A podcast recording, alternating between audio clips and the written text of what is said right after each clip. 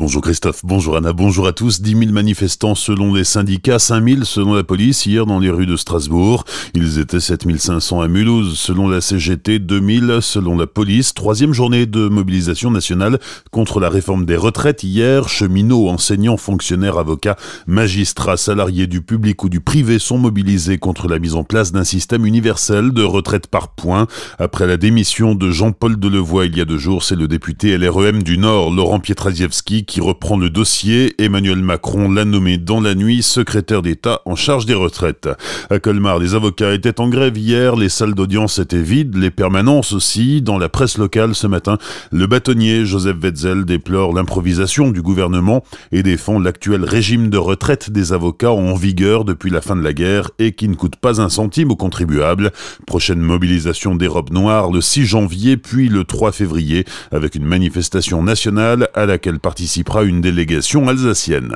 Aujourd'hui sur les rails, c'est un peu mieux que les jours précédents. Selon la S N C F, pour les T E R, comptez neuf allers-retours entre Strasbourg et Bâle, douze entre Colmar et Mulhouse et treize entre Sélestat et Strasbourg.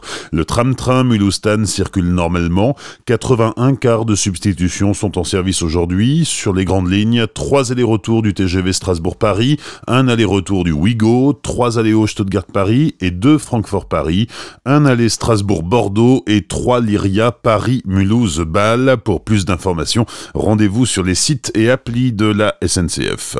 Le rectorat de l'Académie de Strasbourg annonce pour la journée d'hier vingt pour cent de grévistes dans le premier degré, un peu moins de vingt pour cent dans le second degré, quatorze pour cent dans les lycées et dix pour cent dans les lycées professionnels.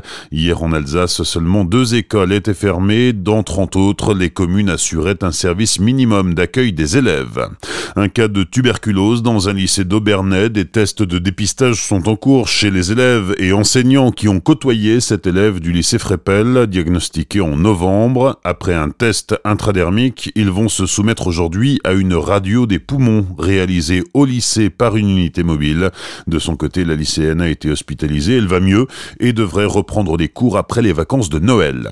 Il y a un peu moins de deux semaines, le club de patinage artistique de Colmar organisait une séance d'initiation à la patinoire de Noël sur la place Rapp pour Stéphanie Pierrot, depuis trente-huit ans sur des patins, dont vingt et un à entraîner les jeunes du club. C'est une bonne occasion pour faire naître des vocations. C'est un moment important parce que la saison euh, donc commence pour nous beaucoup plus tard. Au lieu de commencer en septembre, elle commence au mois de janvier. Donc on rouvre officiellement le club à partir du six janvier. Donc pour nous, c'est l'occasion de recruter de nouveaux patineurs. On va apprendre les bases, on va apprendre à se déplacer en avant, à tomber et à se relever. On va apprendre un tout petit peu à glisser, à savoir se déplacer seul, en autonomie, sans tenir la main d'un professeur, d'un initiateur ou d'un parent. Tout le monde peut venir. L'essentiel déjà, c'est d'avoir envie, parce que c'est un plaisir, c'est un loisir. Donc euh, l'envie est la première euh, motivation à avoir. Après, bah, la suite suivra. Après le patinage artistique, c'est au tour du club de hockey de proposer une initiation pour les enfants âgés de trois à sept ans. Rendez-vous cet après-midi à treize heures trente sur la patinoire de Noël.